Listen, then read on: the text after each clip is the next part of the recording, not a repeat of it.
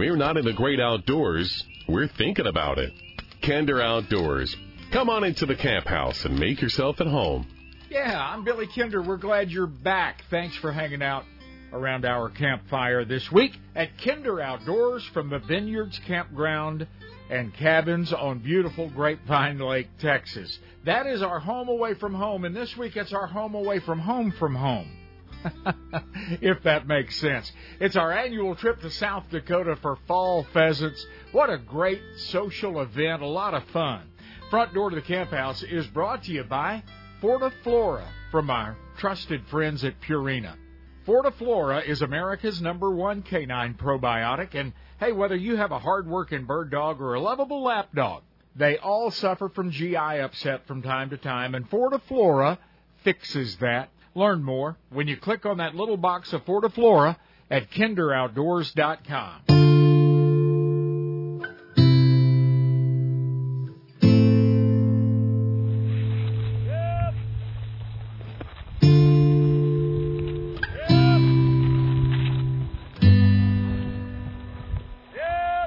It's a heartwarming and special going home feeling when I visit South Dakota each fall to hunt pheasants bird handlers singing to the dogs as we work our way through a cloudy, windy South Dakota cornfield.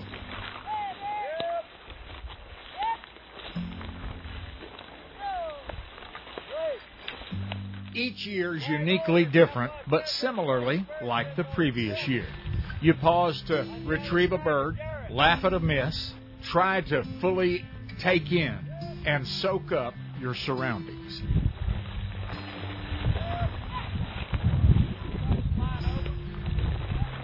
Each year, I meet new hunters and make new friends. This year, I'm hunting with Bob Reeves and his family. He won this trip at auction at the Dallas Safari Club Convention and Sporting Expo. Uh, the pheasant hunting up here is world class. We've hunted all over the world, and me and my boys always love coming up to South Dakota and hunting these pheasants. This is one of those repeat trips that you just keep coming back to. It's a great, it's a great sport. It's so social. Uh, yeah, I think the social aspect of it is probably a little bit underappreciated. I mean, the the dining at night, meeting new people, um, talking to folks, and then you know your bus rides, and even walking through the field at the end of the field, you're telling stories. You're looking for birds together, right? I mean, you don't dare miss a pheasant, Bob. You, you don't want to miss a pheasant with this group, for sure. No. it's brutal. yes, you'll hear about it for the rest of the night. So uh, it's a it's a fantastic deal, though. I think the social aspect is absolutely cannot be underestimated. You're really good about taking a look at the hunts that you would like to participate in uh, no matter if that's pheasants in South Dakota or doves in Argentina or wherever. Uh, and you buy those many times through conservation groups. Like this hunt uh, was an auction for Dallas that benefited Dallas Safari Club and their conservation work. Great idea, and you're to be commended for for that. Hats off. Oh, thank you. Yes, we pretty much exclusively hunt through packages that we purchase through um, fan- fantastic organizations like the Dallas Safari Club, um, Ducks Unlimited, Quail Unlimited, you know, yeah. different organizations like that that are really making a difference to to keep what we love going, which is the sport of hunting and being out together, and then keeping the habitat, and then even working through the governance issues, right? That yeah. you get work through countries, states, counties, uh, several municipalities. So, um, you know, if if if you're not going to take a direct seat working through these issues, I think the next best thing you can do is support these organizations that do this for us. Absolutely, and have a good time doing it. Absolutely, that's the bonus, right? That's bonus. I mean, a win-win is all you're looking for in life, right? Yeah. So, I mean, it helps everyone, and uh, we really enjoy doing it. And so, and we always meet great people, always. So. Uh, you, like I, am a South Dakota veteran. We've been here for years now, uh, coming up here. Uh, and I can I can vouch for South Dakota 2022. This is one of the best pheasant crops that I've seen.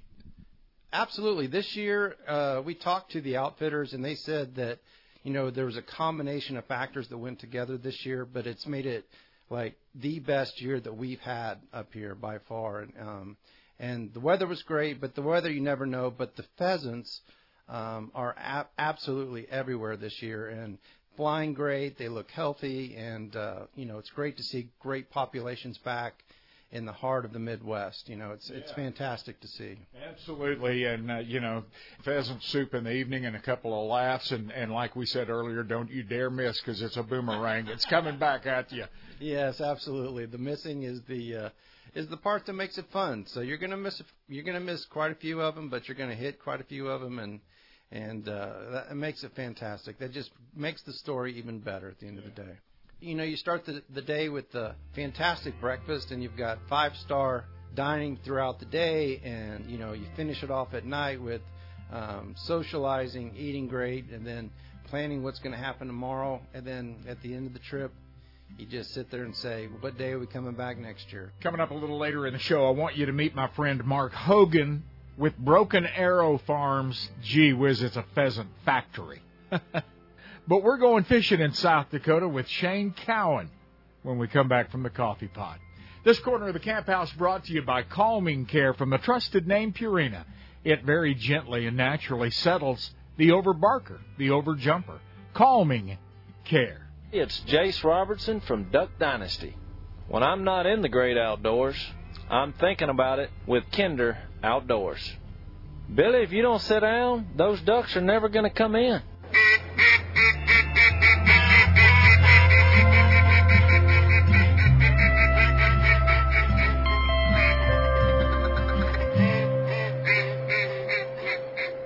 We smell like fish, and that's a good thing. The smelly elf is right. Hey, have you entered our Fishing You a Merry Christmas contest at Kinder Outdoors yet? We'll announce a winner just in time for Santa's big ride. But now is the time to get your name in the creel for that big drawing. You and two guests at Cut the Carib Sea five nights and catching sailfish, marlin, and mahi with the Carib Sea Sport Fishing Fleet in the Caribbean. Sure beats the North Pole. Enter now at kinderoutdoors.com after Red Stick 1. Outdoor author Ken Kirkaby's sequel, Red Stick 2, is a must read. Virgil Clary is sent to South America, where he uses his unique tracking skills to find an American engineer abducted by revolutionaries. Kirkus Reviews says, assured writing, a locomotive plot, and non-stop suspenseful action in a series that shows no signs of slowing down. Ken Kirkaby is an outdoor writer that truly lives the outdoors, and his books are all available on Amazon.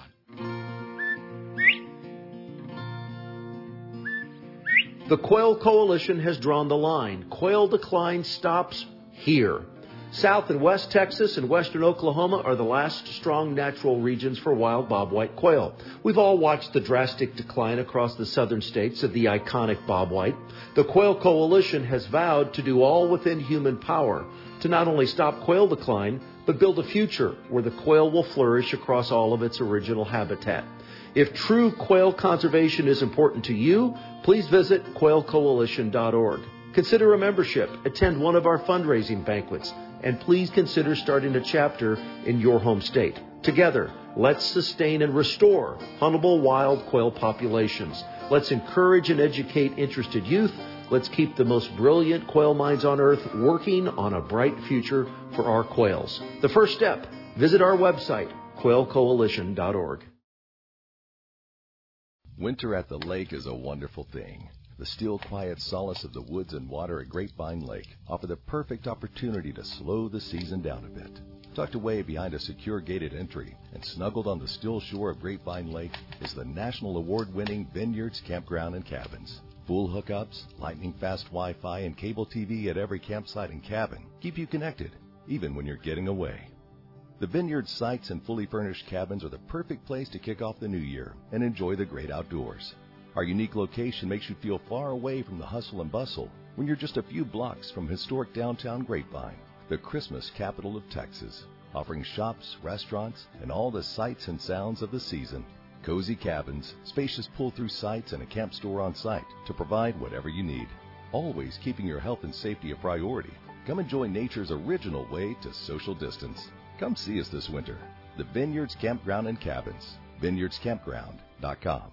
The Dallas Safari Club Convention and Sporting Expo is back at the Kay Bailey Hutchison Convention Center in Dallas, January 5th through the 8th. Make plans to join outdoorsmen and women from around the globe for the greatest hunting and outdoors expo on the planet. Guns, exclusive trips and opportunities, fine jewelry, world class taxidermy, artwork, hunting gear, and accessories, covering 800,000 square foot of exhibit space in downtown Dallas. I'm DSC Chief Executive Officer Corey Mason, asking you to please join us for this important event as we raise funds to fight for your ability to hunt, shoot, fish, and trap. DSC also builds young men and women that will be the conservation backbone of the future and we fund global efforts to fight poachers and benefit wildlife and habitat. There's so much to do and see at the DSC convention. Bring the family January 5th through the 8th and learn more at biggame.org.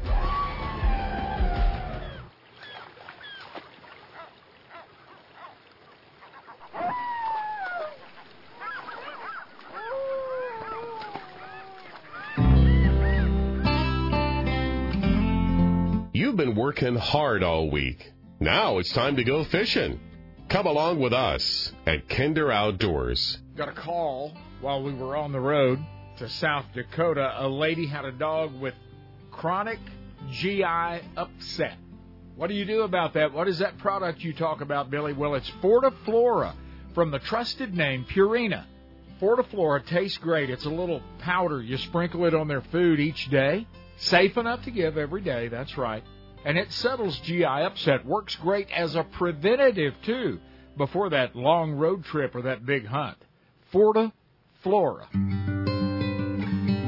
You know, I've made a lot of really good friends through the years here in South Dakota, on the bow of a boat or walking through a cornfield, a pheasant field. and one of those guys, as a matter of fact, I stopped at his ranch uh, when I first got to town. It was convenient. It was on the way, and I, had missed shaking his hand and saying hello. So I stopped by Shane Cowan's place to say hello and to give him an invite to join me on the show today. He has agreed to that, and we have him on the Kinder Outdoors Trot line right now. Shane Cowan is a fishing guide on Giant Lake Oahe, and he's one of the most successful smallmouth guys on the lake, which interests me a great deal. Hey, Shane, always good to talk to you. Welcome back. Good to talk to you, Billy. It was good to see you the other day. Uh, and I appreciate you taking a little time to join me uh, because the you know the days are getting shorter now. We've we've fallen back with our clocks, and uh, I noticed when I was at your place the other day, you've got a lot of cows to babysit, so you stay pretty busy these days. Yep, I usually put the boat in about the first of October, and we start feeding cattle right after that, and and if I'm lucky, I can sneak out once in a while. But otherwise, it's all cattle from now till first of May. uh, years ago, uh, when I first started fishing Lake Oahe uh, and catching those great walleye, uh, I thought, man, I bet this is a great smallmouth place. And then after two or three trips up there, I heard about this guy named Shane Cowan that loves to catch smallmouth bass on Lake Oahe. And man, what a smallmouth fishery that is. I've gotten an education uh, on your smallmouth there, Shane. That that's one of the best kept smallmouth secrets in America. Yes, it is awesome, and the fish just keep getting bigger, and it's it's a really cool place. And then we also have the option of going down to Sharps, so it's it's a really good one-two punch. Yeah, Sharps is uh, just uh, uh, Lake Oahe is north, just north of uh, Pierre, South Dakota, and then just to the southeast of here is Lake Sharps, both on the Missouri River. How long have you been fishing Lake Oahe? What's your background with those waters? Oh, about 30 some years, I guess. I mean, they put smallies in like in the 80s and it was, you know, around then that, you know, not long after that we started fishing them. Okay, and you've really seen that the the fish grow up. I know my friend uh, Gary Oh. Klein. Uh, Gary Klein fished uh, with the elites a few years ago when they first came up, and and uh, of course he's one of the founders of Major League Fishing and and uh, and uh, doing that now. But uh, when he came up to practice on Oahe, he called me and he said, Billy, everywhere I go, I catch a three pounder, a five pounder, a two pounder, a two pounder, a five pounder, a four pounder, a three pounder. And so I pick up and I move to another spot and it's the same thing over and over and over again. It's an incredible smallmouth fishery and What what makes it so good, Shane? Why why are the the smallmouth so healthy there? Just because everybody leaves them alone, pretty much? Well, I think you know part of it is we had uh, like the flood in 2011 just pretty much devastated the smelt, and in doing so, it it uh, the walleyes pretty much died off. They had liberal limits on them and stuff, and so there was about 10 or 11 years there when we didn't get hardly any pressure from walleye fishermen. And the bass, the thing about them is they weren't so keyed in on on just the smelt, so they you know they'd eat grasshoppers, they'd eat you know whatever they could find, and they really flourished. I mean, every year it was like those bass you could just see them gain about a pound. I mean, they just got bigger and bigger and bigger, and and so then when the walleye fishing came back, you know we kind of had our way up here because there wasn't many walleye guys, and now the walleye fishing's coming back, and so the bass are getting a little more pressure, but they're also with the introduction of the lake herring and stuff. Those fish are so fat up here. It's it's amazing. I mean, they're just footballs for sure. Hey, if uh, if folks want to go out and catch walleye with you, we've been talking about smallmouth, but if they want to take a walleye trip with you, they can do that, right? Oh yeah, and then and it's pretty cool because uh, actually just a week ago, in one week's time, there were two 16 pounders caught and and our state record is only 16.2 and one of those fish weighed like 16.1.5 so there are some big ones.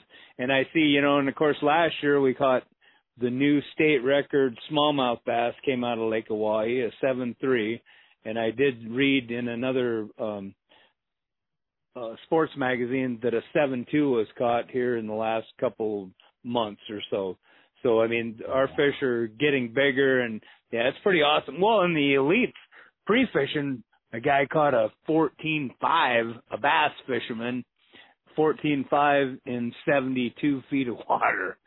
Oh my gosh! This was a walleye, but the bass oh. guy was pre-fishing caught that. Yeah. yeah, it was pretty cool to see. Yeah, that's very cool to see. That is uh, that is something else. It's an incredible fishery, and so it's not a bad time now to take a look at next summer and uh, book a trip to Lake Oahe. Go fishing with Shane. Listen, you can get out there and catch those gigantic smallies. He'll put you on them, and uh, and then go catch those walleyes for supper. You know, a couple of nice ones for uh, for dinner. Uh, when when do your smallmouth in South Dakota on Oahe? That's a giant body of water you get a lot of cold water runoff in the in the early spring uh, from uh, from snow melt. So you've got colder water. When when do will your smallmouth spawn? Our smallmouth usually spawn up here probably from I'm going to say as early as the second or third week in May till you know the third week in June because it's it's spread out usually quite a bit and then so, but then like the lake be- below us then is really shallow and it's about a month almost ahead of of uh Oahe. Okay, yeah, because it's it's not uh, 300 feet deep. exactly. It yep. Warms. It's more like a river. Quick. Yeah, exactly, exactly. Well, how can we find you, uh, Shane, if we want to take a look at you and what you do, and uh, get out and go fishing? Well, you can go to my Facebook page, Shane Cowan Guide Service, or you can give me a holler at 605 280 4756. Very good. And we've got uh, all that information for you at kinderoutdoors.com if you'd like to take a closer look at Shane. And I can vouch for Shane. Top notch gear and equipment. Uh, you're only going with the, with the best uh, when you go fishing with uh, with Shane Cowan. The top pros around uh, that want to know about Lake Oahe, they study what Shane's been doing. So this is a guy that you want to look to uh, when you get ready to go up there and go fishing. Shane, good luck with those cows. Okay, let's let's nurse them through the winter and get back on the water again. Yep, sounds good, Billy, and hope I can catch up with you next time when you're up here. Hey guys, if you're thinking about a trip to South Dakota, you want to uh, take in one of these world famous South Dakota pheasant hunts, and you catch it just right when it's warm enough and it's, it's not blowing so hard that it'll blow you off the lake, Think about a cast and blast. In South Dakota, you can't hunt pheasants until 10 a.m. That leaves a lot of daylight in the morning to go out and catch walleye or these big, giant South Dakota smallmouth bass. So, hey, hang on to Shane Cowan's number. Give him a call. Cast and blast on South Dakota walleye, smallmouth bass, and pheasants. So, why can't you shoot pheasants before 10 in the morning in South Dakota? It's one of the greatest stories in all of the outdoors. John Cooper is the former chairman of South Dakota Game Fish and Parks, and he tells the story coming up a little later. Let's go grab a cup of coffee. It's Gary Loomis, and when I'm not in the great outdoors, I'm thinking about it with Kinder Outdoors. Fish on!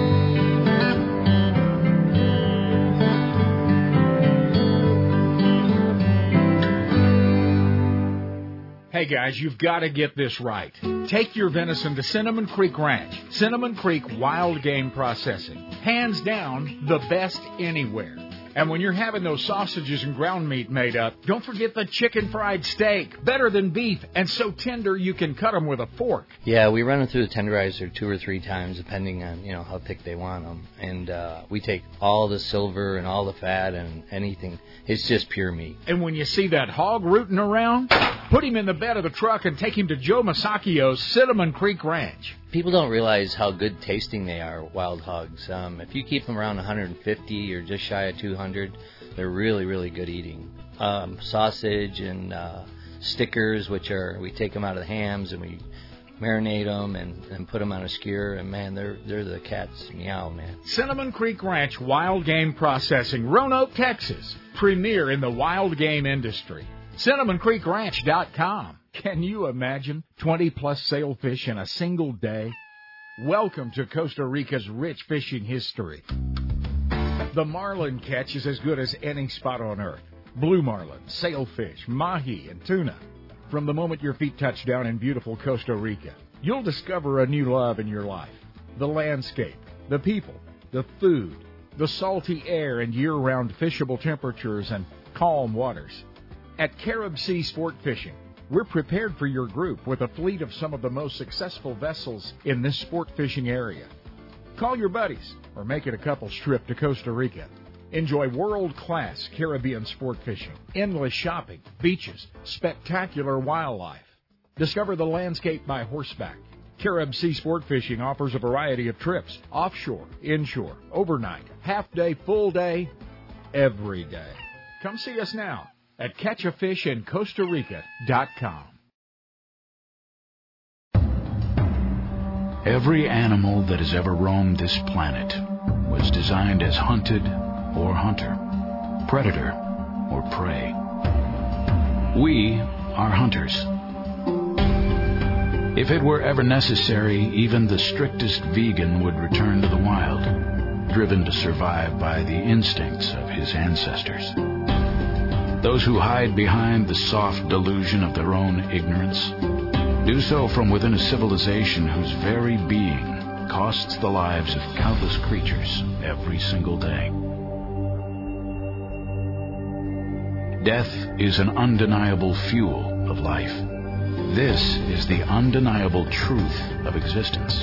To live in balance with the planet that sustains us, we must admit and embrace the nature within us. Trust the hunter in your blood. The Wild Sheep Foundation. Our purpose sounds simple to put and keep wild sheep on the mountain. But from where we stand to the top of the mountain is a challenging and exciting journey. To be successful, we support the top scientific minds in wildlife research. We tell the story and history of the wild sheep in North America to those around us, like you. And step by step, we protect and grow wild sheep populations. If not for the Wild Sheep Foundation, more than $115 million in care, concern, and conservation work would not have happened over the past 40 years. Important work that has seen our wild sheep populations grow from 25,000 or so in the 1950s to more than 85,000 today. Learn more about the worldwide leader in wild sheep conservation. Secure a membership, attend a banquet, bid on an auction item, make an impact on top of the mountain. wildsheepfoundation.org.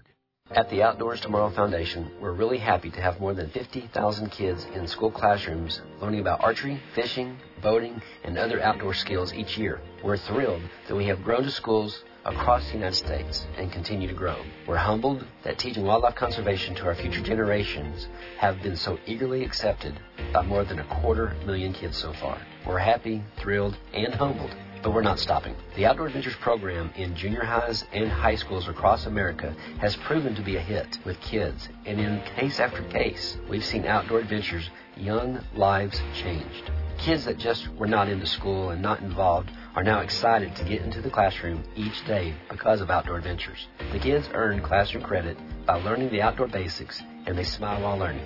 If you want Outdoor Adventures in your local school, contact me, Scott McClure. I'm at gootf.com. That's Scott at gootf.com.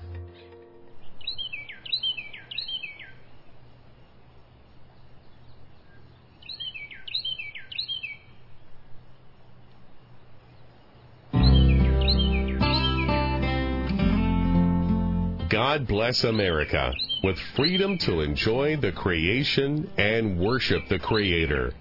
This is the Kinder Outdoors Camp House. I'm Billy Kinder. This is Kinder Outdoors from the Vineyards Campground and Cabins. Grapevine, Texas is our home away from home. And hey, we've got a, a really cool fall, Christmas time, fall season contest going. We're fishing you a Merry Christmas. We want to send you and two guests to the Caribbean, Costa Rica, fishing with our friends at Carib Sea Sport Fishing. Five nights oceanfront at Casa Carib Sea, and then fishing the billfish capital of the world, some of the most fertile billfish waters on planet Earth in the Caribbean. Marlin, sailfish, mahi, inshore, offshore. The fleet and crews are at your disposal. Living it up with your buddies, your family, whoever. It's you and two guests, a $10,000 value. And it's a simple drawing. All you have to do is drop by the website, Kinder, K-I-N-D-E-R, kinderoutdoors.com, and register. Hey, we're coming to you from South Dakota this week, just north of Pierre, South Dakota, on the shores of Lake Oahe. And one of my favorite uh, places, some of my favorite people, David and Angela Heelan at the Dead Rabbit Lodge. Everything you need. Great food.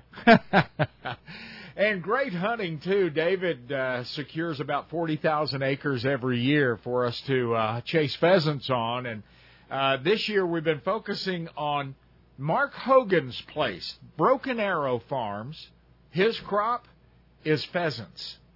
When we're back home in Texas, I'm absolutely sure, I'm certain, with the bird numbers, dwindling bird numbers in West Texas, that Joshua Creek Ranch in the Texas Hill Country is your spot for an upland bird hunt, the best bird hunting in Texas. They've got about a 100 dogs in their kennel. your dogs are welcome too. Bring them on out and enjoy five star luxury and bird hunting. So says Orvis and Beretta, shooting sportsmen, and many, many others. Learn more about Joshua Creek Ranch at kinderoutdoors.com. I've got Mark Hogan from Broken Arrow Farms on that Kinder Outdoors trot line right now. Mark, welcome back to the show. It's been a day or two since we had you here. Yeah. Good to have you back with us again, and I've really enjoyed uh, hunting with you over the past few days, as always. And I was pleasantly surprised when I got to your place, Mark, uh, because all I've heard uh, for the past year is drought, drought, drought. But you uh, live in central South Dakota, and you guys caught some pretty timely rains this year. Yeah, and it was all about timing because uh, we had a beautiful spring and and good rains and everything looked great, and then it just shut off. But uh, we it did sure come at the right times, and uh, turned out uh, the crops turned out great and the bird numbers were wonderful. Yeah, uh, I want to talk about your crops first. You don't raise crops to to harvest uh, those crops uh, for feed or consumption. You raise crops for pheasants to live in, and I think that's pretty darn cool. yeah, absolutely, and uh, yeah, that uh, pheasants are our crops. So yeah, we plant uh, corn and milo and grasses and everything else just uh, just for habitat. Yeah, uh, strictly for habitat. So uh, one thing that I noticed, uh, boy, you've got tremendous cover. You've got great cover because of those timely rains. And all of the folks around you, all those farms around you, they they raise crops for another reason. They raise crops for consumption. So when they harvest, the only place left for those pheasants to go and live is at your place at Broken Arrow, and they do live there. I've seen them. yeah, it's uh we're kind of uh, a little oasis out there, and uh yeah, it's a big boon to our bird numbers when when the neighbors get all their combining done, which is taking place right now. Yep, there you go. Hey, uh, let's talk about that pheasant hatch a little bit. It was a good year. Yeah, definitely. Uh, probably one of the, we've been in business for 25 years and this is probably, uh, you know, one of the best we can remember for quite a few years. And, uh, like I say, the spring was ideal and, uh, real good hatch. What happened last year that differed from this year is that uh, late drought, late summer drought, uh, must have killed most of the chicks off last year. This year there must have been enough timely rains and, and days with dew on the ground and such that you know the hatch turned out real well. And uh, you know the neighbors I've talked to, the other operators I've talked to, the the processing uh, place in town that does our birds, all of them are just re- reporting you know some of the best numbers we've seen in a while, which is, you know, super encouraging. You know, I've been coming up there for close to a dozen years now and uh, just on the roadway driving and certainly out in the field at your place and, and around central South Dakota, hands down the best bird numbers that I've ever seen, pheasant numbers that I've, I've ever seen. So if folks want to come hunt South Dakota, hey, this would be a good year to do it, but you better get on the stick. Uh, what are season dates? Mark, how late can people hunt? Well, uh, we hunt till the end of March. Um, you know, most of our hunting takes place in the fall, but we do we do hunt in January and February um, also. So um, sure, still still plenty of time to hunt. Where can we find you? Is it Facebook, uh, online, website? Well, the best place is our website, which is huntbrokenarrow.com. And you can certainly find us on Facebook also or give us a call. Yep, or come see me at kinderoutdoors.com, K-I-N-D-E-R, kinderoutdoors.com, and we'll have a link to uh, Mark Hogan's uh, Broken Arrow Farms, South Dakota. Had a great time up there. Really enjoyed time with you. And uh, having your four-year-old son Gray out in the field with us was a big bonus. I, I, that was that. You should charge for that entertainment. well, maybe he should have been the interview. hey, look forward to seeing you next time, Mark. And uh, again, thanks for your great hospitality. You, what a wonderful night. You bet. Had a great time. Thanks, Billy. At Joshua Creek Ranch, Boerne, Texas, in the hill country, they feature five star bird hunting. But listen, they also have one of the best naturally occurring axis herds on planet Earth. I know what you're thinking, and that would be wrong. No, this is not a high fence ranch. It's a low fence place, free range, come and go as they please. And they are pleased to enjoy the habitat at Joshua Creek Ranch. I shot a really nice axis deer down there just a few months ago, back in the summer. We enjoy him on the dinner table on a regular basis now at the Kinder home. Enjoy the bird hunting, but don't overlook the axis deer hunting at Joshua Creek Ranch. Learn more about them at kinderoutdoors.com. When you come to South Dakota to hunt pheasants, it's an interesting and relaxed schedule. You get up and have a great breakfast, you enjoy your buddies, get your gear ready for the day, and you don't start hunting until 10 a.m. That's the law. So why can't you start at sunrise? I asked my friend John Cooper that very question a couple of years ago. John is a past director with South Dakota Game, Fish, and Parks. The 10 o'clock start is one of the most interesting and coolest stories in all of the outdoor world.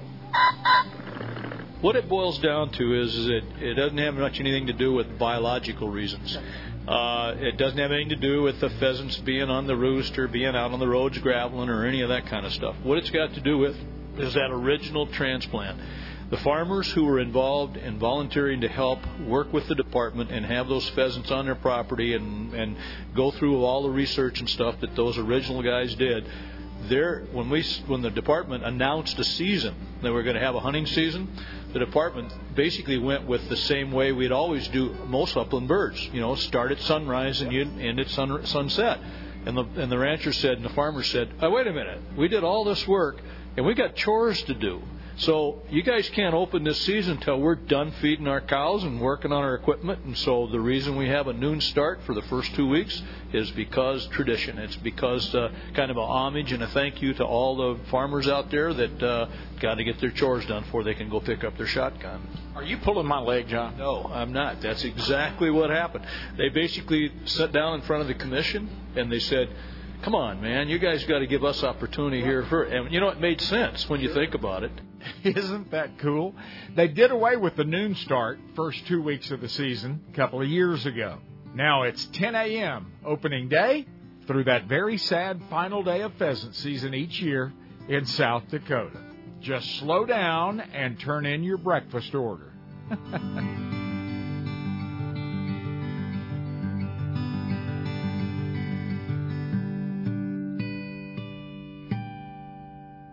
Dallas Safari Club Convention and Sporting Expo is back at the Kay Bailey Hutchison Convention Center in Dallas, January 5th through the 8th.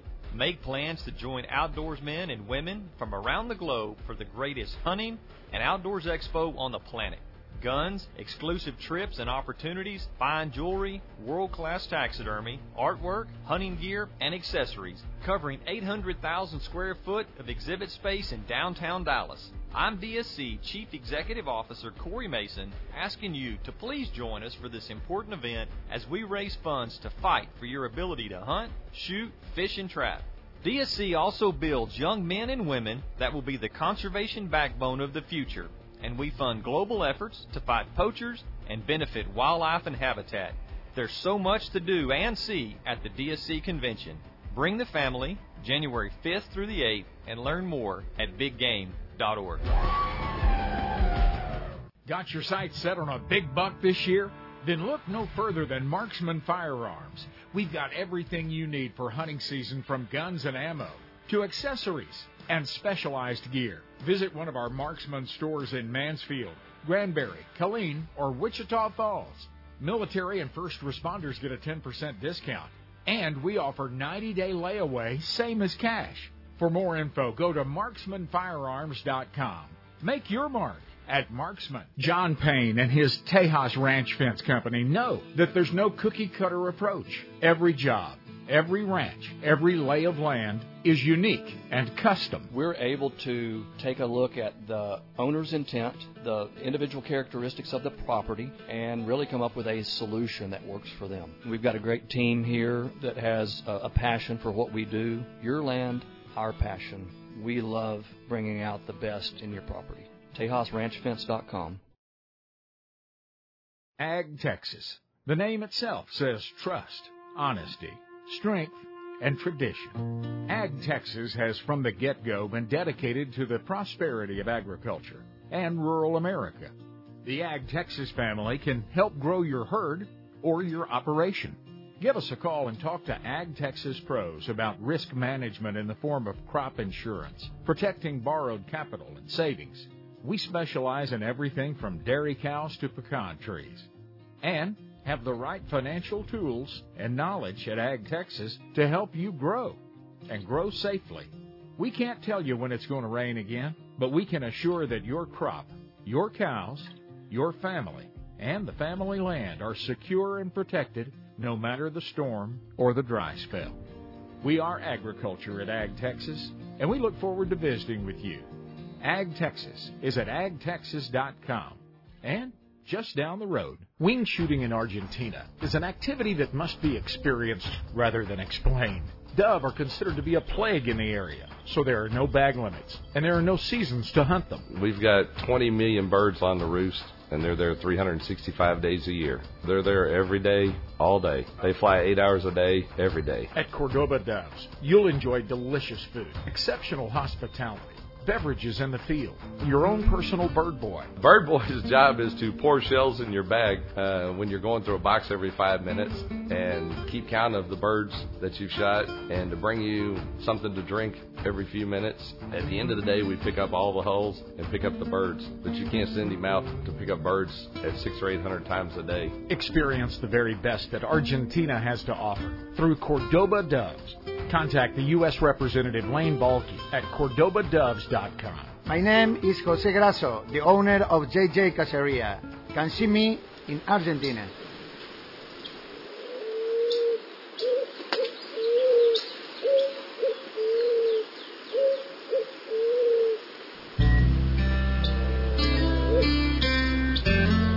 Did you ever notice that Jesus selected fishermen to follow him? Just saying. Welcome to our boat at Kinder Outdoors. Kinder Outdoors from the Vineyards Campground and Cabins on the shores of beautiful Grapevine Lake, Texas. When I step out my door in the morning, I'm literally like 15 seconds from my boat.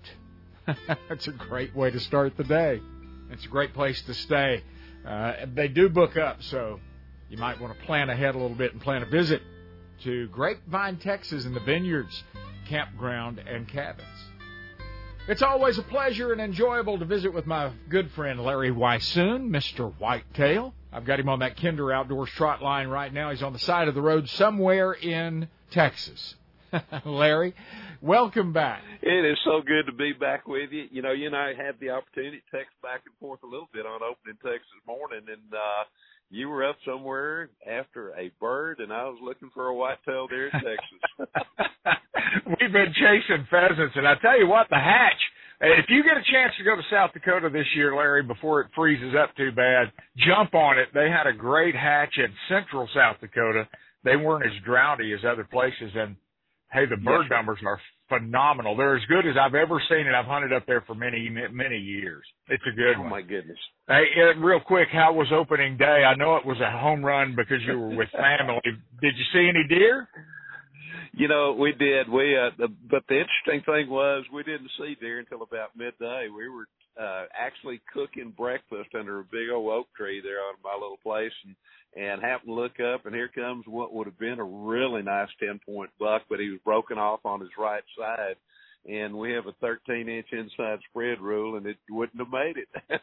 but uh, Wow. we had a great, we had a great time. We did see some deer. We didn't. We were looking, of course, for something a little bit with more age on them than what we did see. But I will tell you that the the rut or the breeding season was going on there, and and uh, I spoke with several people over in the eastern half of their third, maybe of Texas, and everybody I sp- talked to there said the bucks are chasing really hard. And, Kind of the same thing that I heard, you know, a little bit farther north as well too. So it it's our time of the year. It's unbelievable. Thankfully, it's here again.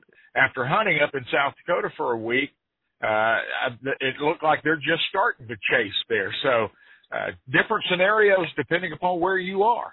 It it really is. I've been with Brian Murphy not very long ago. Of course, Brian for years was with the Quality Deer Management Program, and he's now with the company that does the Hunt Stand uh, app. And he's been looking at a tremendous amount of data, looking at when fawns were born, and then post-dating that to when the, the those does got bred. And I think they've identified something that close to 4,000 different rut periods across the U.S. So, you know, when you think Wow. of it, and basically the rut occurs so that 230 days later, those fawns are born at the most opportune nutritional time. And, and in the years since we've developed agriculture in those states that you're talking about, you know, the, the peak of the rut is still pretty much the within a week or so of what it's always been. But that peak is not nearly as tall as what it once was because all of a sudden now it's not that important for those fawns to be born at a certain specific time because of the more than adequate nutrition that exists pretty much year round in some of those areas. Yeah, yeah, and I wanted to talk about the state of the whitetail. Uh, you know, deer season's kicking off across the country, and uh, everybody yes. uh, is really into it this time of year. Hey, if you're wondering, if you don't know historically what's happened with our whitetail deer over the years, these are the good old days, aren't they, Larry?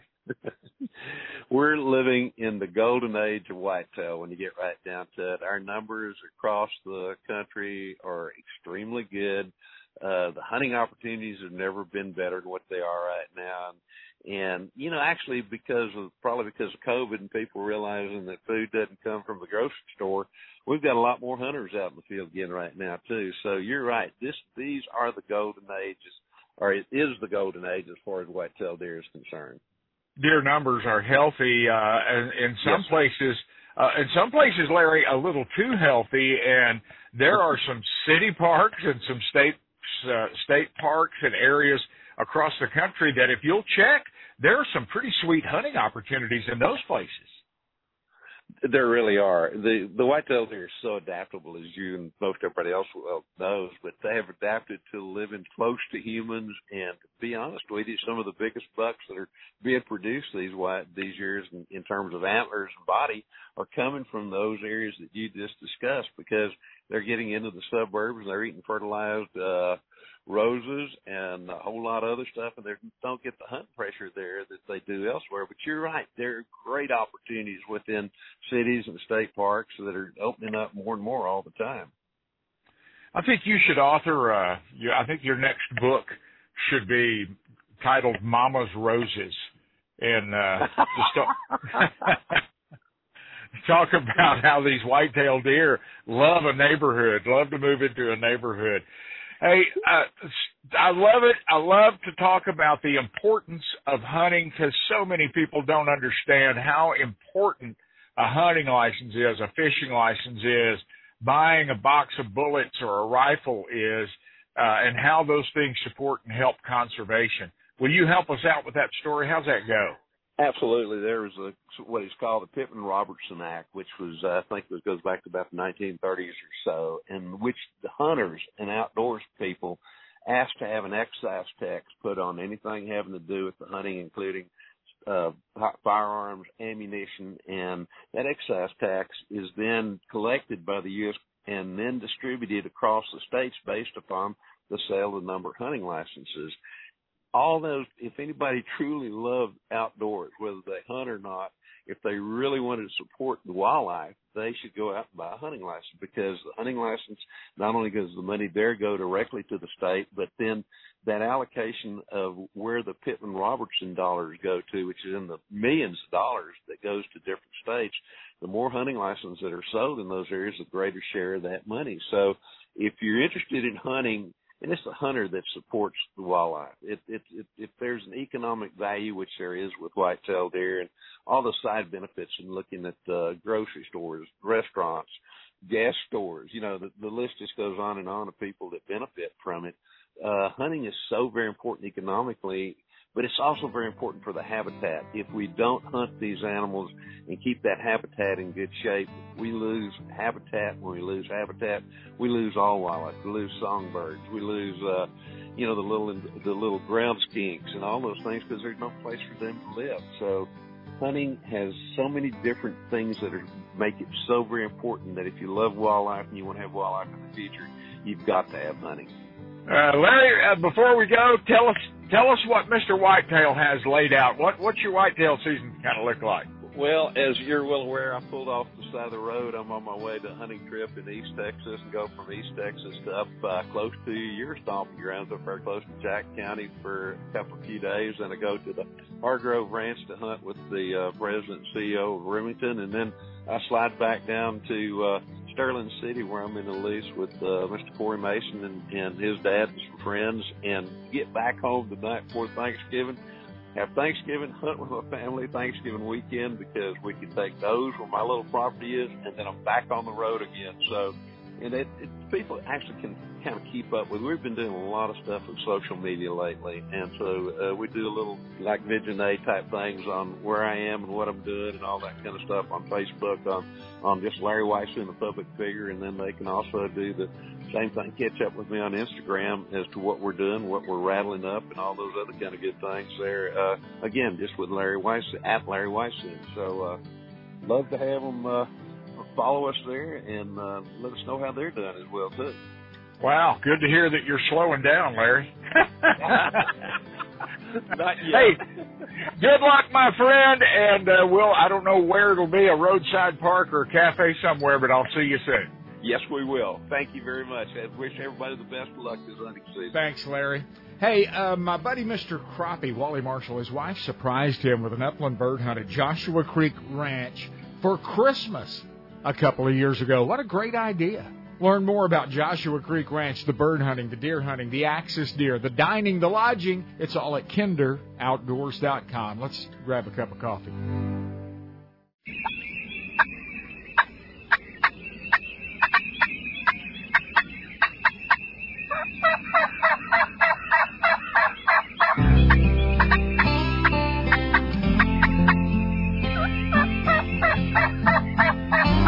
Outdoorsmen and women, hunters, shooters, and fishers are the reason that wild creatures roam bountifully in wild places. This is where we come together to talk about it. Kinder Outdoors. When you visit my friend David Heelan and his very talented bird dogs at the Dead Rabbit Lodge, north of Pierre, South Dakota, you'll notice in his kennel that he demands and feeds the very best, and that is Purina Pro Plan Performance Formula in the purple sport bag label. You'll find it at Atwood's Ranch and Home Stores for your champ. It's become a fall tradition hunting pheasants in South Dakota. It's so much fun. It's a challenging shot, especially when the winds are sustained at 35 and gusting to 50 like they were a few days ago. The deep chill has now set in, high temperatures around 10 or 12. But listen, you can come up here in December, as I have done before, and have very pleasant weather and hunt in shorts. I've done that as many years as I've had to bundle up. Never know what you're going to get, so don't be afraid to travel to South Dakota and go pheasant hunting in December. We're up here this week with a fellow named Bob Reeves. He was an auction winner at the Dallas Safari Club Convention and Sporting Expo, and it looks to me like Bob and his group have been having a whale of a time. Uh, the pheasant hunting up here is world class. We've hunted all over the world, and and uh, me and my boys always love coming up to South Dakota and hunting these pheasants. Yeah, I'm always impressed with the guys that I see here because typically uh, they're not from South Dakota. Like you and I, we're from Texas, and there's I meet guys here in South Dakota that have come here from all over the world, literally, and have opportunities to hunt wherever they'd like all over the world. But this is one of those repeat trips that you just keep coming back to. It's a great, it's a great sport. It's so social. Uh, yeah, I think the social aspect of it is probably a little bit underappreciated. I mean, the the dining at night, meeting new people, um, talking to folks, and then you know your bus rides, and even walking through the field. At the end of the field, you're telling stories. You're looking for birds together, right? I mean, you don't dare miss a pheasant, Bob. You, you don't want to miss a pheasant with this group for sure. No. it's brutal. yes, you'll hear about it for the rest of the night. So uh, it's a it's a fantastic deal, though. I think the social aspect is absolutely cannot be underestimated. You're really good about taking a look at the hunts that you would like to participate in uh, no matter if that's pheasants in South Dakota or doves in Argentina or wherever. Uh, and you buy those many times through conservation groups. Like this hunt uh, was an auction for Dallas that benefited Dallas Safari Club and their conservation work. Great idea, and you're to be commended for for that. Hats off.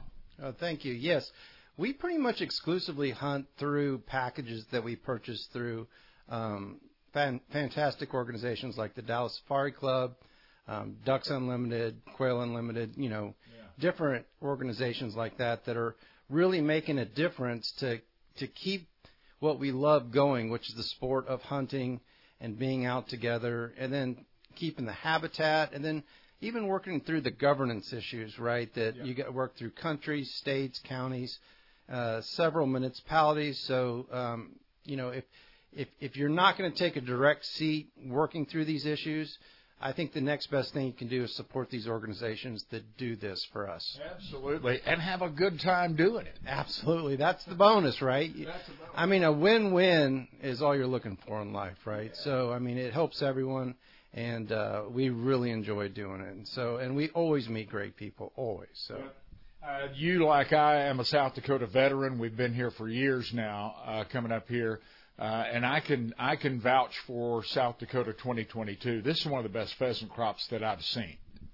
Absolutely. This year, uh, we talked to the outfitters, and they said that you know there was a combination of factors that went together this year, but it's made it like the best year that we've had up here by far. And um, and the weather was great, but the weather you never know. But the pheasants um, are ab- absolutely everywhere this year, and flying great. They look healthy, and uh, you know it's great to see great populations back in the heart of the Midwest. You know, it's yeah. it's fantastic to see. Absolutely, and uh, you know, pheasant soup in the evening and a couple of laughs, and and like we said earlier, don't you dare miss because it's a boomerang. it's coming back at you. Yes, absolutely. The missing is the uh, is the part that makes it fun. So you're gonna miss you're gonna miss quite a few of them, but you're gonna hit quite a few of them, and and uh, that makes it fantastic. That just makes the story even better at the end of the day. Well, Bob, I have to tell you, I've thoroughly enjoyed meeting you and meeting your sons, meeting your brother, hanging out with your family. It's it's a really cool event. If you've never been pheasant hunting, bring your family, make it a corporate trip, bring your buddies up because you're going to laugh and and uh, just have a ball all day long, breakfast through dinner and the evening events. Absolutely. You know, you start the the day with the uh, uh, fantastic breakfast, and you've got five star dining throughout the day, and you know you finish it off at night with um, socializing, eating great, and then planning what's going to happen tomorrow, and then at the end of the trip, you just sit there and say, "What day are we coming back next year?" So it's I, I can't think of a more perfect way to end this visit. Uh, again, hats off. Thanks for uh, coming up. Uh, thanks, Billy. Look forward to seeing you next year.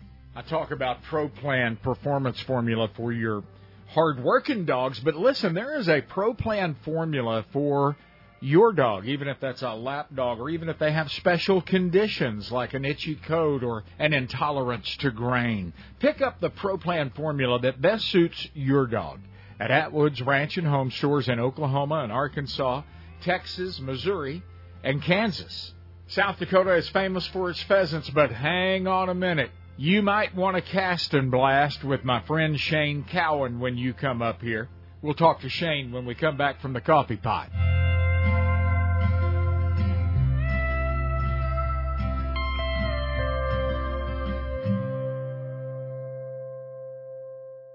When we're not on the road hunting or fishing America, Kinder Outdoors calls the Vineyards Campground and Cabins in Grapevine, Texas, home.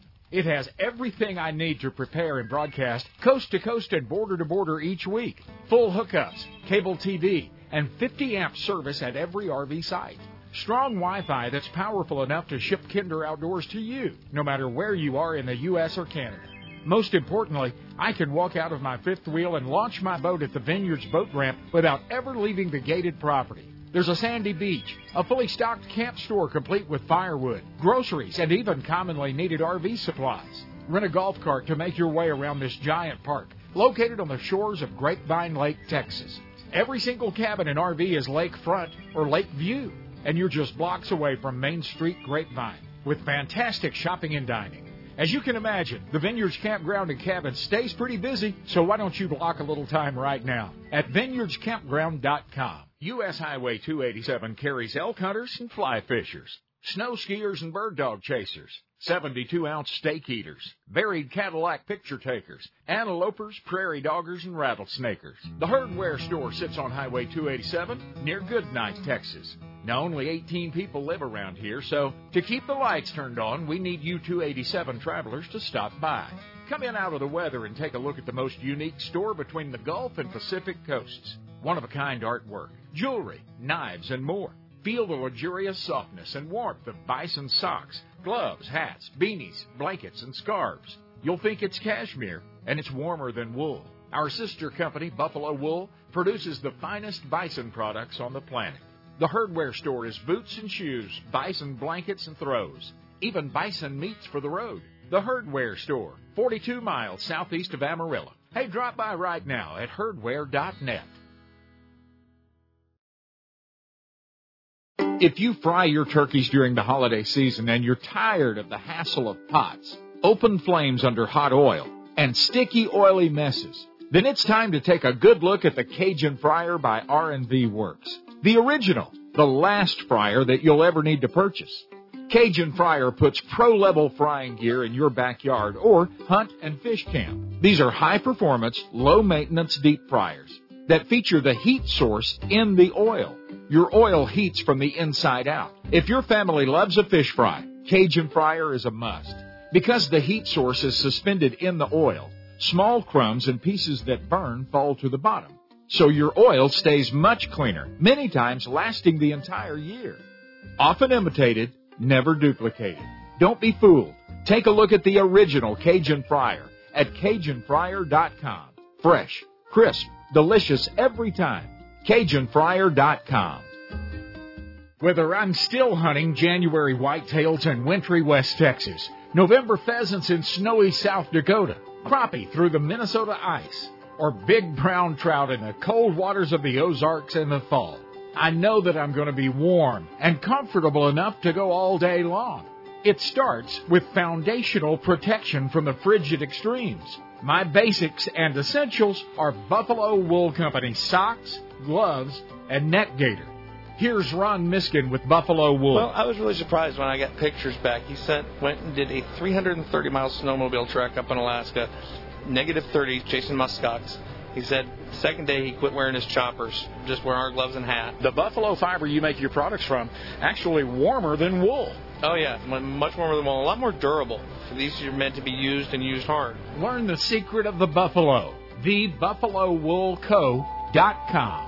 TheBuffaloWoolCo.com.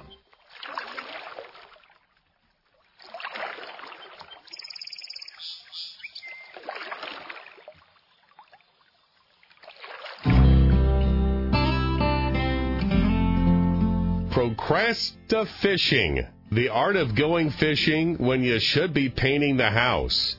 Hey, wait for us. Welcome to the Kinder Outdoors Camp House. Pro Plan Performance from a trusted name Purina. Pro Plan Performance formula for your hard working bird dogs. 30% protein and 20% fat. Hands down the only fuel for your bird dog. 89%. 89% of the field trial champions across North America annually are Purina Pro Plan dogs. That ought to tell you something. Pick up the Pro Plan at Atwood's Ranch and Home Stores. When you visit South Dakota, if you come earlier in the season around the opener, the weather just might be suitable for a cast and blast. Don't miss that opportunity. Come up here and fish Lake Oahe in the morning shoot your pheasants in the afternoon. And I highly recommend you give this guy a call. It's my buddy Shane Cowan. He guides for uh, walleye and big smallmouth bass. That rings my bell on beautiful Lake Oahe north of Pierre, South Dakota. Shane, welcome back to the show, buddy. Good to talk to you, Billy. It was good to see you the other day. Uh, and I appreciate you taking a little time to join me uh, because the you know the days are getting shorter now. We've we've fallen back with our clocks, and uh, I noticed when I was at your place the other day, you've got a lot of cows to babysit, so you stay pretty busy these days. Yep, I usually put the boat in about the first October, and we start feeding cattle right after that, and and if I'm lucky, I can sneak out once in a while. But otherwise, it's all cattle from now till first of May. uh, years ago, uh, when I first started fishing Lake Oahe uh, and catching those great walleye, uh, I thought, man, I bet this is a great smallmouth place. And then after two or three trips up there, I heard about this guy named Shane Cowan that loves to catch smallmouth bass on Lake Oahe. And man, what a smallmouth fishery that is. I've gotten an education uh, on your smallmouth there, Shane. That that's one of the best kept smallmouth secrets in America. Yes, it is awesome, and the fish just keep getting bigger, and it's it's a really cool place. And then we also have the option of going down to Sharps, so it's it's a really good one-two punch. Yeah, Sharps is uh, just uh, uh, Lake Oahe is north, just north of uh, Pierre, South Dakota, and then just to the southeast of Pierre is Lake Sharps, both on the Missouri River. How long have you been fishing Lake Oahe? What's your background with those waters?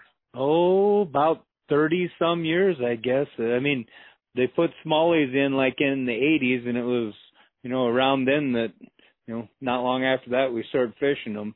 Okay. And you've really seen that the the fish grow up. I know my friend uh, Gary oh. Klein uh Gary Klein fished uh, with the elites a few years ago when they first came up and and uh, of course he's one of the founders of Major League Fishing and and uh, and uh, doing that now. But uh, when he came up to practice on Oahe, he called me and he said, Billy, everywhere I go, I catch a three pounder, a five pounder, a two pounder, a two pounder, a five pounder, a four pounder, a three pounder. So I pick up and I move to another spot and it's the same thing over and over and over again.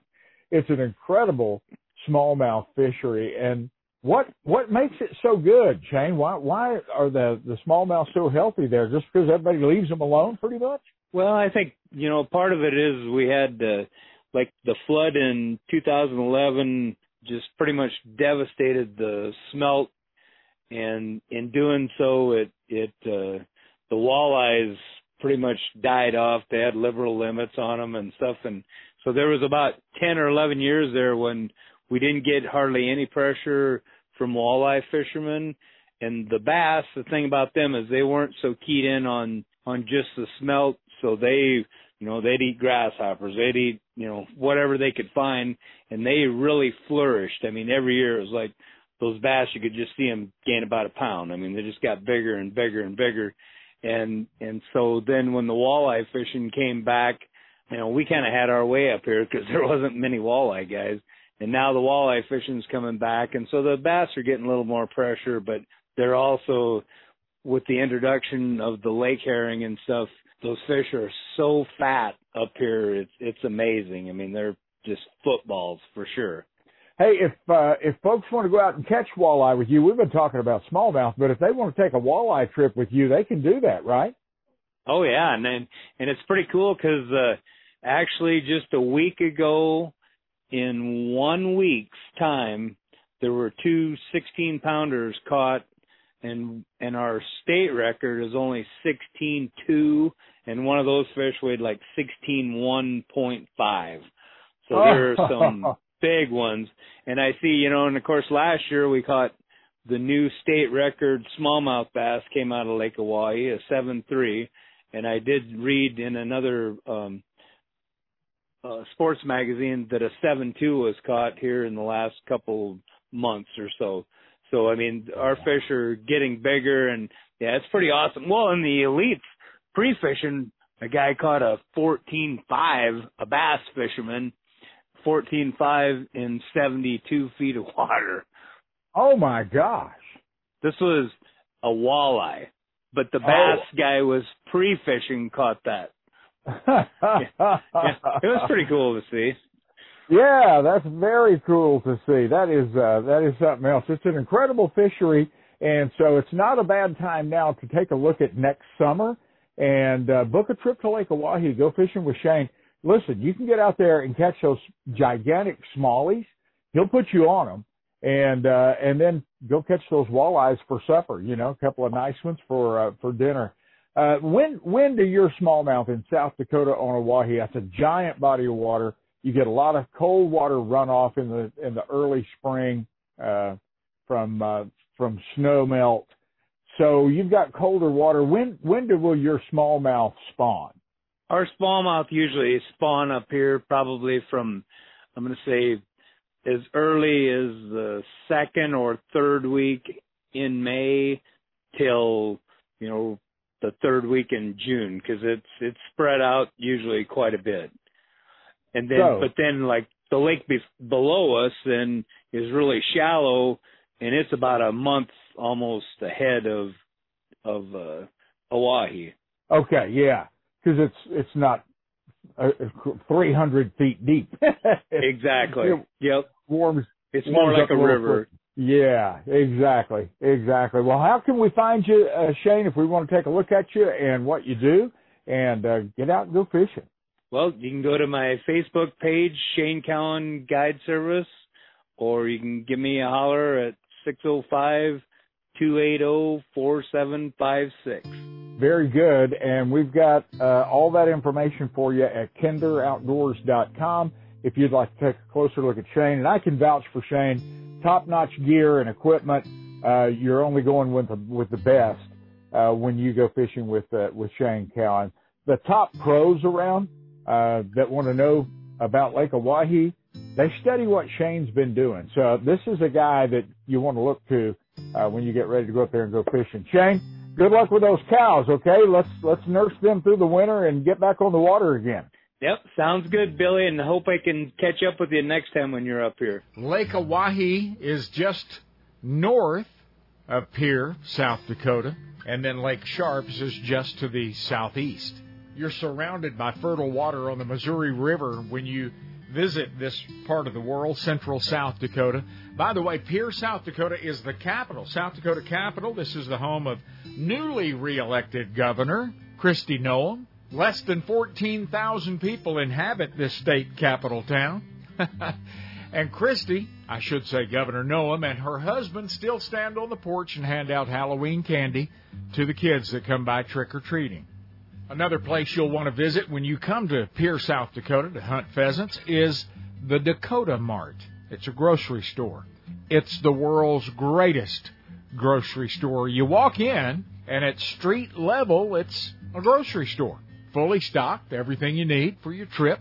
But take the stairs down to the basement area. With equal square footage to the grocery store is a very well equipped, nice hunting store, hunting and fishing store, an outdoor store in the basement of the grocery store. You walk in there, the women grab a cart and take off down an aisle. The men take off down the stairs.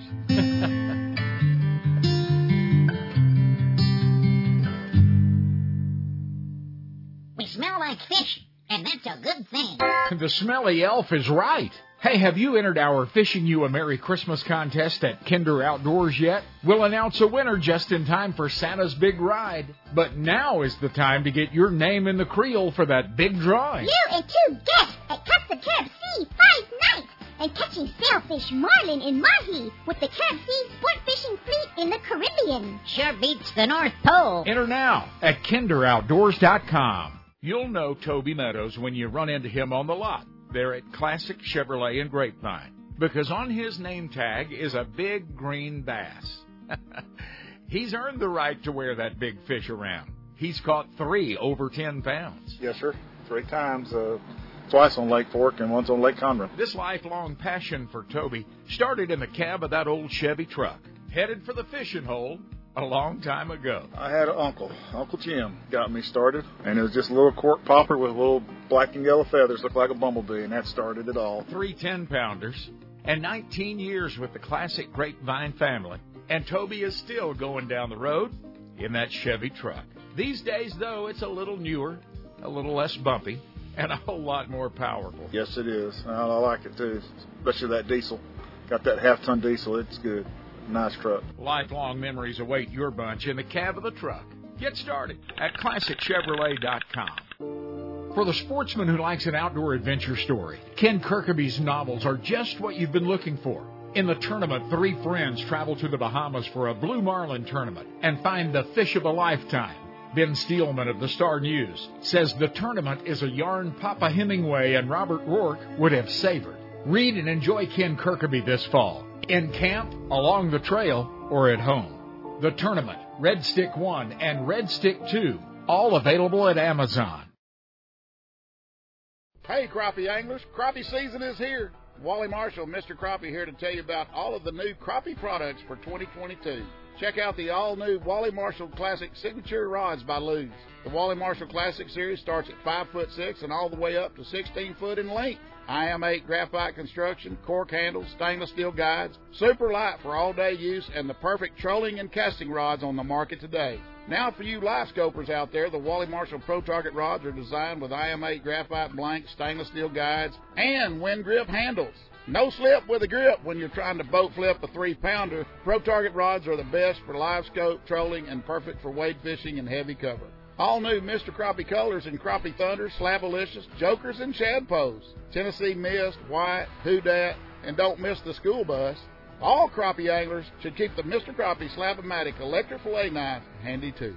StrikeKing.com, Lew's.com, and SmithsProducts.com. There's a place I love to go in the pristine Texas Hill Country that features first-class lodging, outstanding cuisine, world-class wing shooting, the best free-range access deer hunting in the world, my favorite by the way, plus native whitetails and turkey, and some of the most comfortable hosts that you've ever enjoyed.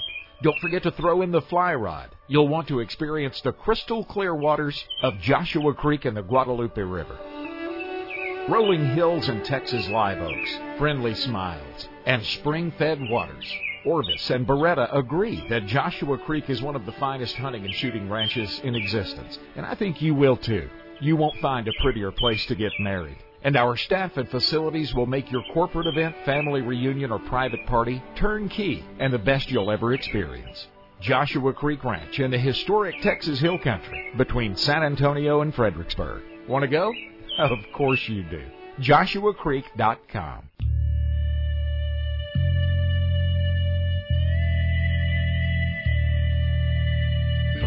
It is the dream of the animal rights fanatics to suppress your most natural connection to the earth, to sell you a life filled with urban fascinations, to ignore that death is life's unwavering partner, together creating a relationship between predator and prey that makes it possible for us all to survive. To the hunter, this world's most honest steward, these fantasies are the poisonous, perverted manipulations of social misfits who would take this planet hostage. They should startle you and awaken you to trust the hunter in your blood.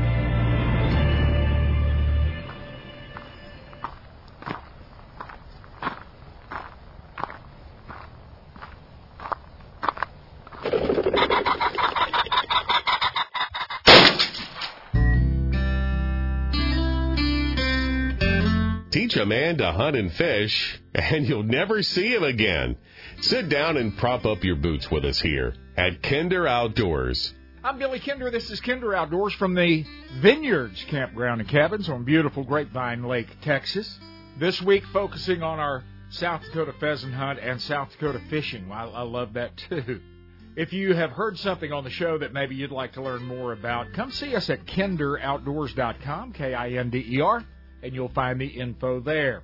This corner of the camp house brought to you by Joshua Creek Ranch in the Texas Hill Country. Joe and Ann Kercheval have hunted the world over. They've stayed in some pretty nice places, and they've brought the very best elements of all of those places back home to their beautiful Texas Hill Country Ranch.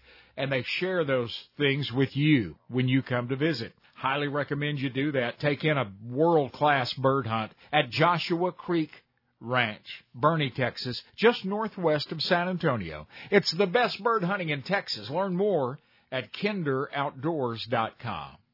Typically, when I come to South Dakota, I spend at least some of my time hunting on Mark Hogan's beautiful Broken Arrow Farm. And we've done that again this week. Mark, always good to see you. Good to hunt with you. Welcome back to the show. It's been too long. Yeah. Good to have you back with us again, and I've really enjoyed uh, hunting with you over the past few days, as always. And I was pleasantly surprised when I got to your place, Mark, uh, because all I've heard uh, for the past year is drought, drought, drought. But you uh, live in central South Dakota, and you guys caught some pretty timely rains this year.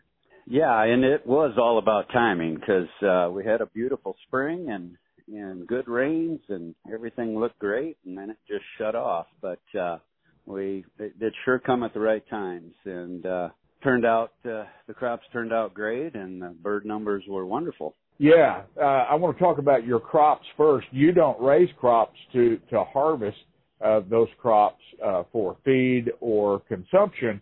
You raise crops for pheasants to live in, and I think that's pretty darn cool.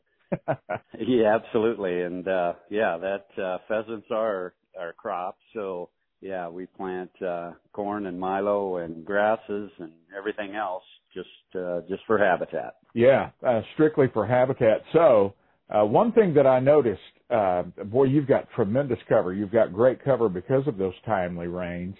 And all of the folks around you, all those farms around you, they, they raise crops for another reason. They raise crops for consumption. So when they harvest, the only place left for those pheasants to go and live is at your place at Broken Arrow, and they do live there. I've seen them. yeah, it's uh we're kind of uh, a little oasis out there, and uh yeah, it's a big boon to our bird numbers when when the neighbors get all their combining done, which is taking place right now. Yep, there you go. Hey, uh, let's talk about that pheasant hatch a little bit. It was a good year. Yeah, definitely. Uh, probably one of the, we've been in business for 25 years and this is probably, uh, you know, one of the best we can remember for, quite a few years. And uh, like I say, the spring was ideal and uh, real good hatch. What happened last year that differed from this year is that uh, late drought, late summer drought, uh, must have killed most of the chicks off last year. This year, there must have been enough timely rains and, and days with dew on the ground and such that you know the hatch turned out real well. And uh, you know the neighbors I've talked to, the other operators I've talked to, the the processing uh, place in town that does our birds, all of them are just re- reporting you know some of the best numbers we've seen in a while, which is, you know, super encouraging. You know, I've been coming up there for close to a dozen years now and uh, just on the roadway driving and certainly out in the field at your place and, and around central South Dakota, hands down the best bird numbers that I've ever seen, pheasant numbers that I've, I've ever seen. So if folks want to come hunt South Dakota, hey, this would be a good year to do it, but you better get on the stick. Uh, what are season dates? Mark? How late can people hunt? Well, uh, we hunt till the end of March.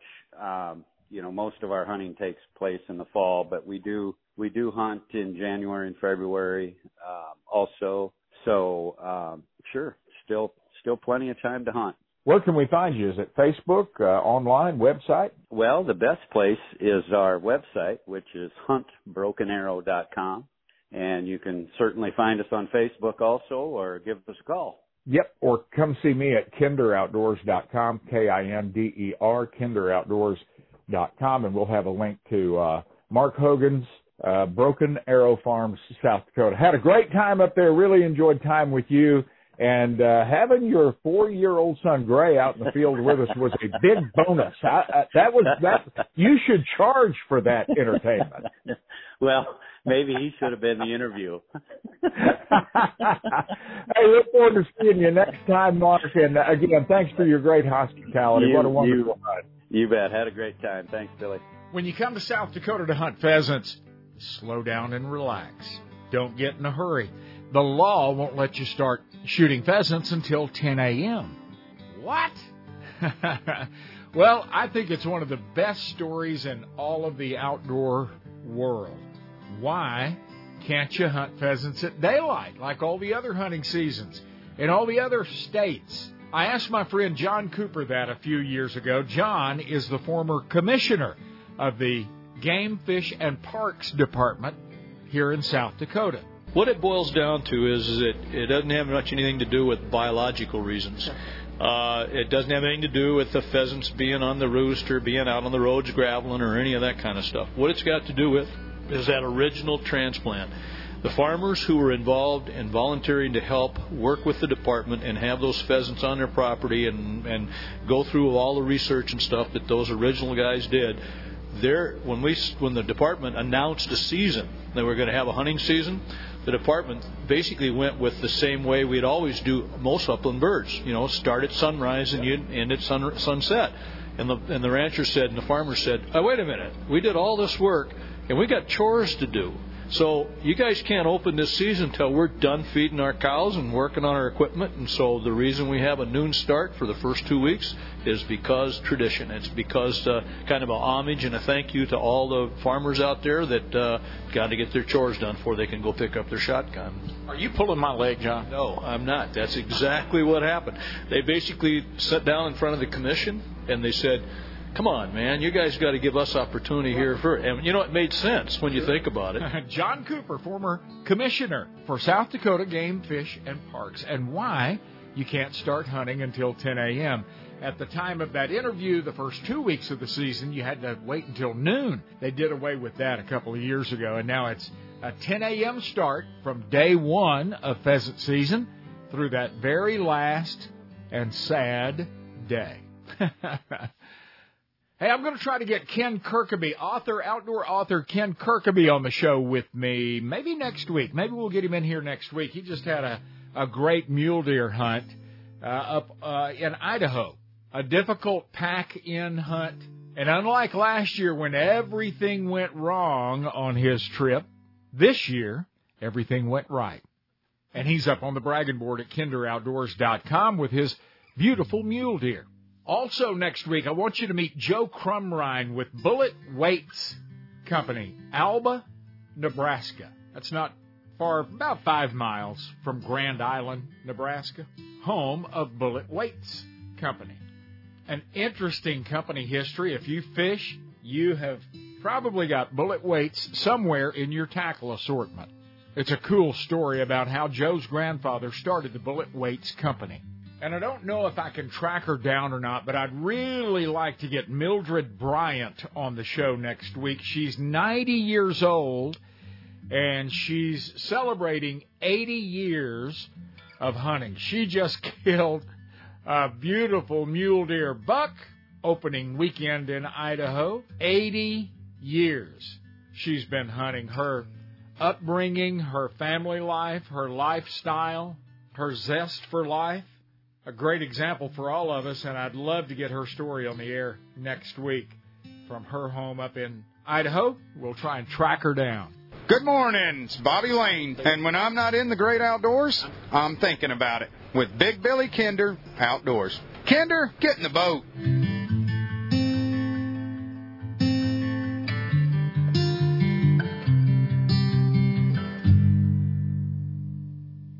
At Marksman Firearms and Outfitters, we make shopping for the hunter or recreational shooter in your family easy. With locations in Mansfield, Wichita Falls, Granbury, and Killeen. Take advantage of our 90 day layaway, same as cash. No need to hide gifts until the big morning. All year long, we honor our military and first responders with a 10% discount on everything in the store for rifles, pistols, shotguns, ammo, and optics.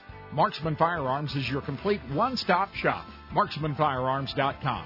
Make your mark at Marksman. The True Life Taxidermy Studio in Granbury, Texas, has won Best Studio in the state of Texas time after time after time.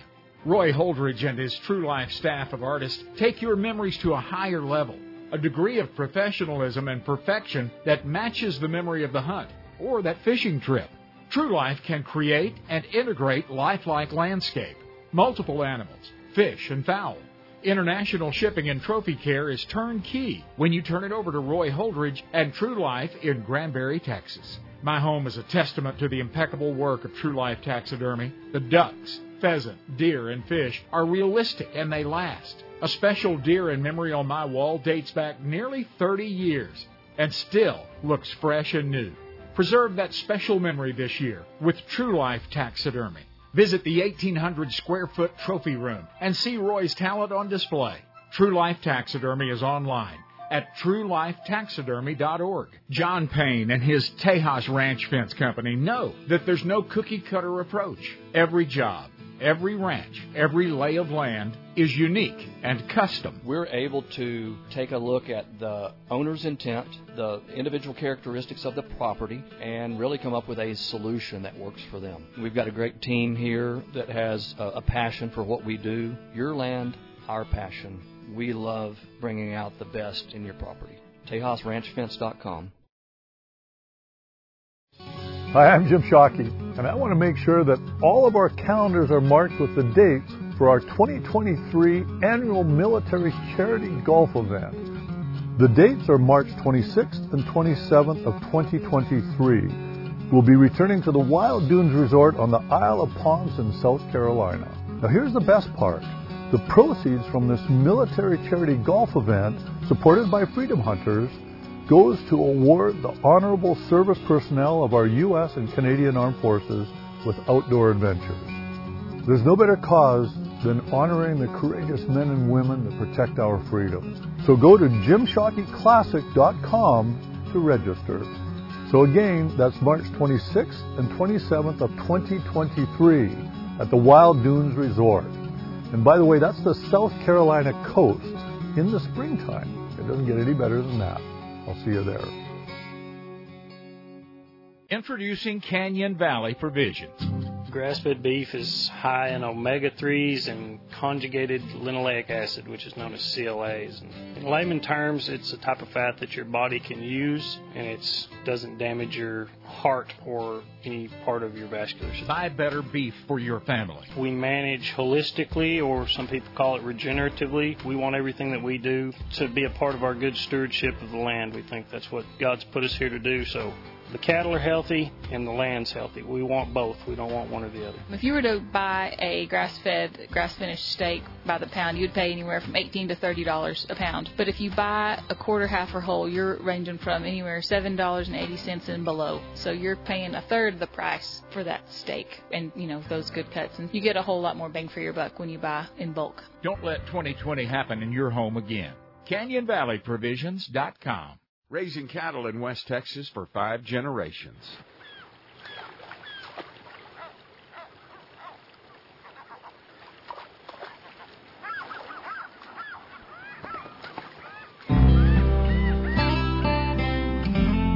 There's only one thing that can keep us out of the deer woods. Just kidding. Welcome back to Kinder Outdoors. Once you visit Joshua Creek Ranch in the Texas Hill Country, you're going to want to go back. And let me give you a little hint. Check them out online. Go to kinderoutdoors.com and click on that tab for Joshua Creek Ranch and learn about their memberships individual, family, corporate, whatever suits your situation best.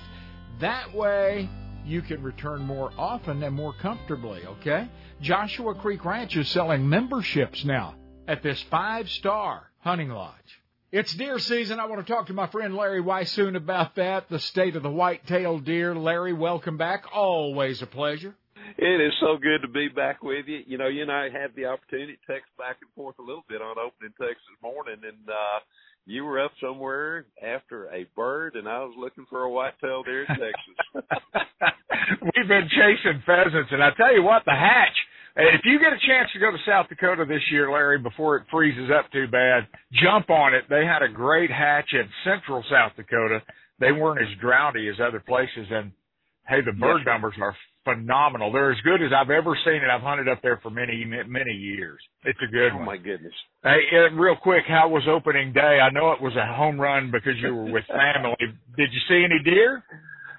You know, we did. We uh the, but the interesting thing was we didn't see deer until about midday. We were uh actually cooking breakfast under a big old oak tree there on my little place and and happened to look up and here comes what would have been a really nice ten point buck, but he was broken off on his right side. And we have a 13 inch inside spread rule, and it wouldn't have made it. but uh, Wow. we had a great we had a great time. We did see some deer. We didn't. We were looking, of course, for something a little bit with more age on them than what we did see. But I will tell you that the the rut or the breeding season was going on there, and and uh, spoke with several people over in the eastern half of their third maybe of Texas, and everybody I sp- talked to there said the bucks are chasing really hard. And, Kind of the same thing that I heard, you know, a little bit farther north as well too. So it it's our time of the year. It's unbelievable. Thankfully, it's here again. After hunting up in South Dakota for a week, uh, it looked like they're just starting to chase there. So, uh, different scenarios depending upon where you are. It it really is. I was been with Brian Murphy not very long ago. Of course, Brian for years was with the Quality Deer Management Program, and he's now with the company that does the Hunt Stand uh, app. And he's been looking at a tremendous amount of data, looking at when fawns were born, and then post-dating that to when the, the those does got bred. And I think they've identified something that close to 4,000 different rut periods across the U.S. So, you know, when you think Wow. of it, and basically the rut occurs so that 230 days later, those fawns are born at the most opportune nutritional time. And, and in the years since we've developed agriculture in those states that you're talking about, you know, the, the peak of the rut is still pretty much the, within a week or so of what it's always been. But that peak is not nearly as tall as what it once was because all of a sudden now it's not that important for those fawns to be born at a certain specific time because of the more than adequate nutrition that exists pretty much year round in some of those areas. Yeah, yeah, and I wanted to talk about the state of the whitetail. Uh, you know, deer season's kicking off across the country, and uh, everybody yes. uh, is really into it this time of year. Hey, if you're wondering, if you don't know historically what's happened with our whitetail deer over the years, these are the good old days, aren't they, Larry? We're living in the golden age of whitetail when you get right down to it. Our numbers across the country are extremely good. Uh, the hunting opportunities have never been better than what they are right now.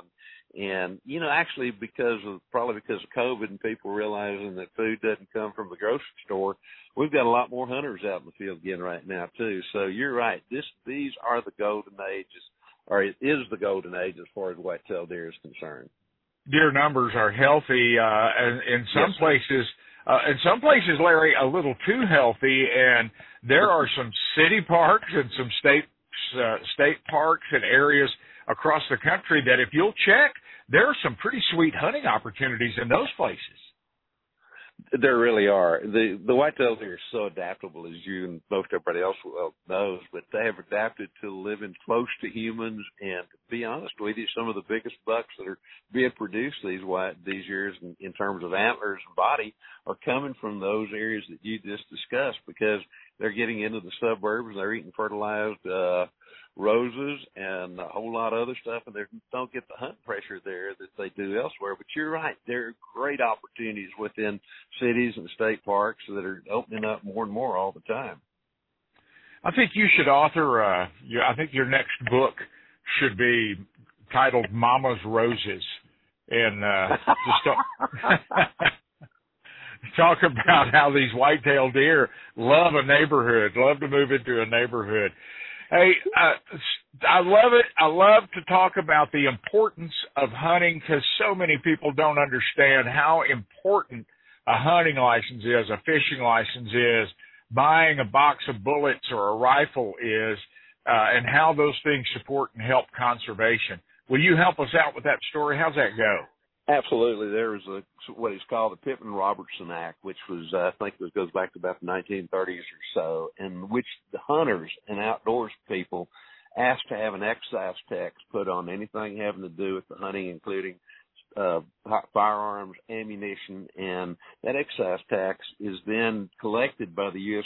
and then distributed across the states based upon the sale of the number of hunting licenses all those, if anybody truly loved outdoors, whether they hunt or not, if they really wanted to support the wildlife, they should go out and buy a hunting license because the hunting license not only does the money there go directly to the state, but then that allocation of where the Pittman Robertson dollars go to, which is in the millions of dollars that goes to different states, the more hunting licenses that are sold in those areas, the greater share of that money. So if you're interested in hunting, and it's the hunter that supports the wildlife. If, if, if, if there's an economic value, which there is with whitetail deer, and all the side benefits in looking at uh, grocery stores, restaurants, gas stores, you know, the, the list just goes on and on of people that benefit from it. Uh, hunting is so very important economically, but it's also very important for the habitat. If we don't hunt these animals and keep that habitat in good shape, we lose habitat. When we lose habitat, we lose all wildlife. We lose songbirds. We lose, uh, you know, the little the little ground skinks and all those things because there's no place for them to live. If you love wildlife and you want to have wildlife in the future, you've got to have hunting. Uh, Larry, uh, before we go, tell us tell us what Mr. Whitetail has laid out. What what's your whitetail season kind of look like? Well, as you're well aware, I pulled off the side of the road. I'm on my way to a hunting trip in East Texas and go from East Texas to up uh, close to your stomping grounds up there close to Jack County for a couple of few days. And I go to the Hargrove Ranch to hunt with the uh, president and CEO of Remington. And then I slide back down to uh, Sterling City where I'm in the lease with uh, Mr. Corey Mason and, and his dad and some friends and get back home the night before Thanksgiving have Thanksgiving, hunt with my family Thanksgiving weekend because we can take those where my little property is, and then I'm back on the road again. So, and it, it people actually can kind of keep up with. We've been doing a lot of stuff with social media lately, and so uh, we do a little like Visionary type things on where I am and what I'm doing and all that kind of stuff on Facebook on on just Larry Weishuhn the public figure, and then they can also do the same thing, catch up with me on Instagram as to what we're doing, what we're rattling up, and all those other kind of good things there. Uh, again, just with Larry Weishuhn at Larry Weishuhn. So, uh, love to have them uh, f- follow us there and uh, let us know how they're doing as well too. Wow, good to hear that you're slowing down, Larry.